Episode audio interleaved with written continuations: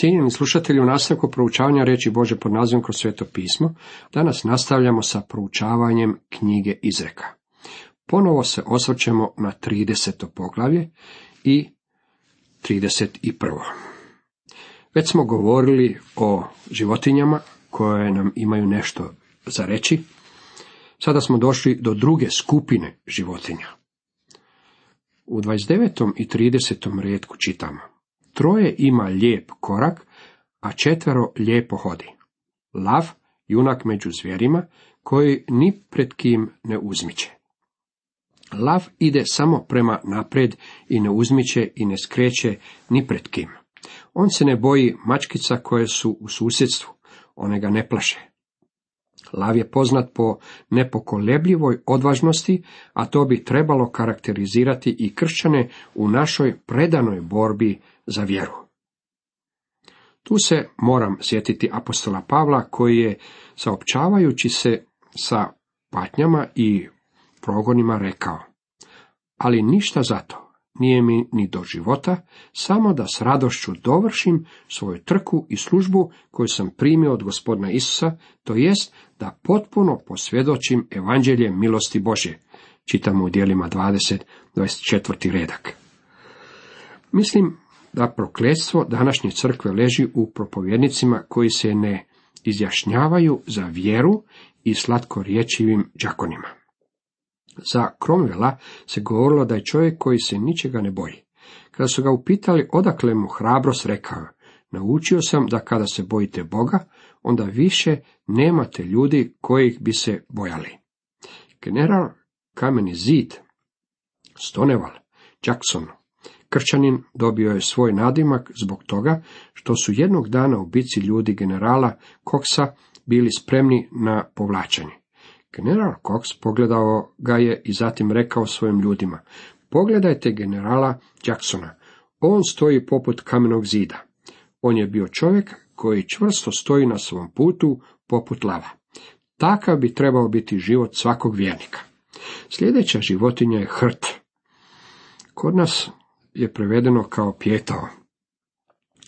Pjetao što se odvažno šeće među kokošima, jarac koji vodi stado i kralj sa svojom vojskom.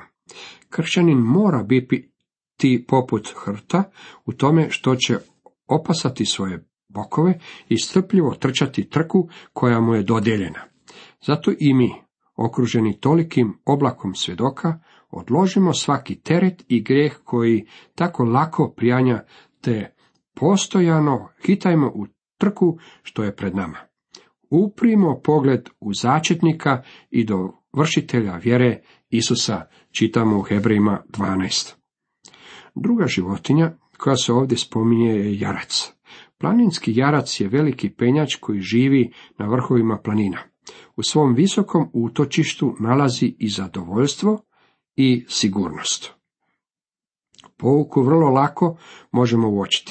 Vjernik koji hoda po visokim mjestima, kao što je to činio Habakuk, moći će se radovati u vrijeme nevolje, jer smokvino drvo neće više cvasti, niti će na lozi biti ploda, maslina će uskratiti rod, polja neće donijeti hrane, ovca će nestati iz tora, u oborima neće biti ni goveda, ali ja ću se radovati u Jahvi i kliktak ću u Bogu, svojem spastelju.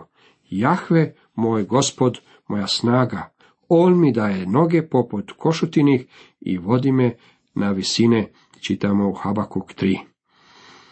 Cijenjeni slušatelji, toliko iz 30. poglavlja. U nastavku pogledajmo što nam donosi 31. poglavlje knjige Izreka. Posljednje poglavlje knjige Izreka pripisano je riječima kralja Lemuela. Popularni naziv ovog poglavlja glasio bi savjeti o odabiru supruge. U prvom redku čitamo. Riječ Lemuela, kralja Mase, kojima ga je učila majka njegova. Ja vjerujem da je ovo poglavlje napisao kralj Salomon. Ne postoji kralj pod imenom Lemuel, ime koje je Bog dao Salomonu bilo je Jedidja, što znači ljubljeni od gospodina. Ime Lemuel znači predan gospodinu. Pretpostavljam da je to bilo ime koje je Bat Šeba dala od milja Salamonu. Imamo osjećaj da se svaki čovjek koji čita ovaj odjeljak sjeti imena koje mu je majka dala od milja. Gotovo da vas je sram reći kako vas je majka zvala, zar ne? I Salamonova majka imala je ime od milja za svog sina, ja mislim da je to ime bilo Lemuel. U okolici palače vjerojatno ste je mogli čuti kako ga zove Lemuel. To je bio majčin savjet njenom sinu. Ovaj tekst daje dobar materijal za propovjed za majčin dan. U drugom redku čitamo, ne sine moj, ne sine srca mog, ne sine zavjeta mojih. Bačeba se pita, što ti mogu reći? Morala mu je reći nešto, jer je u tom dječaku Salmonu vidjela neke od karakteristika njegovog oca Davida. Ona se dobro sjećala Davidovog grijeha. Mislim da to nije bio njezin grijeh. Mislim da je to bio Davidov grijeh. U prvom poglavlju Evanđelja po Mateju piše Kralju Davidu bivša žena Urijina rodi Salomona. Bačevino ime čak se niti ne spominje. Mislim da nam Bog jasno govori kako je to bio Davidov grijeh. Mislim da je vidjela kušnju s kojom se Salomon suočavao, zato mu daje savjet. Ne, sine moj, što ti mogu reći, sine srca mog, ti si moj dragocjeni sin, sin zavjeta mojih, ona ga je posvetila Bogu. Ne daj snage svoje ženama, ni putova svojih zatiračima kraljeva. Poznavala je Davida. Nije za kraljeve Lemuele, ne pristaje kraljevima vino piti, ni glavarima piće opojno, da u piću ne zaborove zakona i prevrnu pravo nevoljnicima. Znamo da se u našem glavnom gradu svakog dana održavaju mnogi koktel partiji među visokim državnim dužnosnicima. Pripadnicima svih stranaka to je zajedničko. Pripadnost ovoj ili onoj stranci ne mijenja na stvari. Uistinu je žalosno kada su na najvišim položajima u državi ljudi koji piju. I dalje čitamo, dajte žestoko piće onomu koji će propasti i vino čovjeku komu je gorčina u duši. On će piti i zaboraviti svoju bijedu i neće se više sjećati svoje nevolje. Rekla je Salomonu, neka vino koristi u medicinske svrhe. Otvaraj usta svoja za nijemoga i za pravo sviju nesretnika što propadaju. Otvaraj usta svoja, sudi pravedno i pribavi pravo siromahu i nevoljniku. O, Salomone, budi pošten, pravedan i fer. U nastavku mu govori kako će odabrati suprugu. To su dobri savjeti, to su Boži savjeti. Tko će naći ženu vrsnu? Više vrijedi ona nego biserije.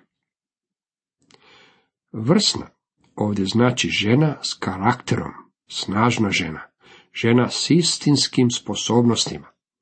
Ne smije biti mimoza, ne smije biti poput Vislerove majke, koja je uvijek sjedila u stolici za ljuljanje. Postoji smiješna priča o tome da je Visler trebao naslikati drugu sliku svoje majke, jer je jednog dana ušao u njenu sobu i našao je gdje sjedi na podu, pa joj je rekao, majko, ti nisi u svojoj stolici. Mislim da nećete pronaći mnogo majki koje sjede u stolicama za ljuljanje. One su inače vrlo zaposlene. Ovo je slika zaposlene majke. Muževljevo se srce uzda u nju i blagom neće oskudjevati. Biće vjerna, on blagom neće oskudjevati. Ona neće biti rasipnica muževljevog novca, ona će mu biti pomoćnica, odnosno pomagat će mu, Bog nikada nije naumio da žena bude sluškinja svome mužu. Ona mora biti njegov partner i to istinski partner. Kada je Bog stvorio Evu da bude od pomoći Adamu, tada je stvorio Adamovu drugu polovicu. Adam je bio samo polovica čovjeka, dok Bog nije stvorio Evu i dao je njemu. Tko će naći ženu vrsnu, više vrijedi ona nego biserje. Muževljevo se srce uzda u nju i blagom neće oskudjevati. Ona mu čini dobro, a ne zlo, u sve dane vijeka svojeg. Ona je istinska pomoćnica. Pribavlja vunu i lan i vješto radi rukama marnjim. Nije joj teško raditi. Ona je kao lađa trgovačka iz daleka donosi kruh svoj. Ona traži različita mjesta kako bi mudro utrošila novac. I dalje nam kaže, još sa noći ona ustaje, hrani svoje ukućane i određuje posao sluškinjama svojim. Ona zna kako se održava kuća. Radi i u noćnoj smjeni i predivna je majka. Ne mogu se sjetiti da sam jednom dok sam odrastao zatekao svoju majku kako još spava, dok sam ja ustao. Baš neki dan razmišljao sam o tome. Kasnije, kada je ostarila, onda su se stvari naravno promijenile. Međutim, kad sam bio dječak, dok bih ja ustao, ona je već odavno bila na nogama i obično bi me čekao doručak spreman na stolu. I dalje nastavlja, opazili polje, kupi ga, plodom svojih ruku sadi vinograd. Opasuje snagom bedra svoja i živo miče rukama. Ona je sposobna žena i dobro upravlja svojim kućanstvom. Vidi kako joj posao napreduje, noću joj se ne gasi svetiljka. Ona dokazuje istinitost izreke.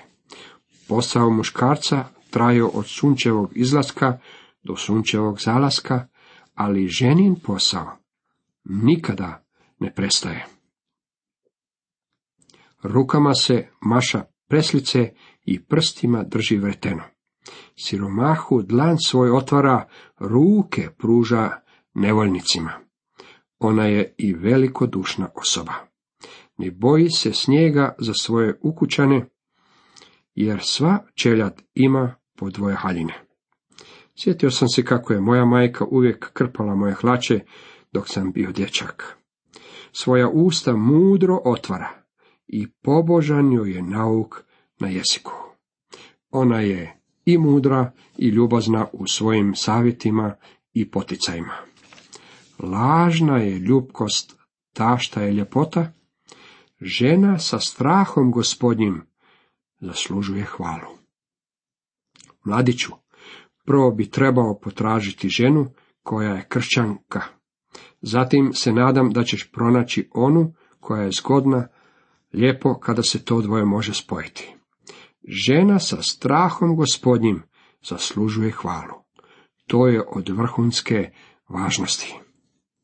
I dalje nastavlja, plod joj dajte ruku njezinih i neka je na vratima hvale djela njezina. Pretpostavljam da je to razlog zbog kojeg slavimo majčin dan, dan u koji odajemo počas našim majkama. Bilo kako bilo, postoji i mnogo majki koje nisu zavrijedile počasti koje se odaju majkama na majčin dan. Da ponovimo, tko će naći vrsnu ženu? Više vrijedi ona nego biserje. Muževljevo se srce uzda u nju i blagom neće oskudjevati. Ona mu čini dobro, a ne zlo, u sve dane vijeka svojeg. Pribavlja vunu i lan i vješto radi rukama marnim. Ona je, kao lađa trgovačka, iz daleka donosi kruh svoj. Još za noći ona ustaje, hrani svoje ukućane i određuje posao sluškinjama svojim. Opazili polje, kupi ga, plodom svojih ruku sadi vinograd opasuje snagom bedra svoja i živo miče rukama. Vidi kako je posao napreduje, noću joj se ne gasi svetiljka. Rukama se maša preslice i prstima drži vreteno. Siromahu dlan svoj otvara, ruke pruža nevoljnicima. Ne boji se snijega za svoje ukućane, jer sva čeljad ima po dvije haljine svoja usta mudro otvara i pobožan joj je nauk na jeziku.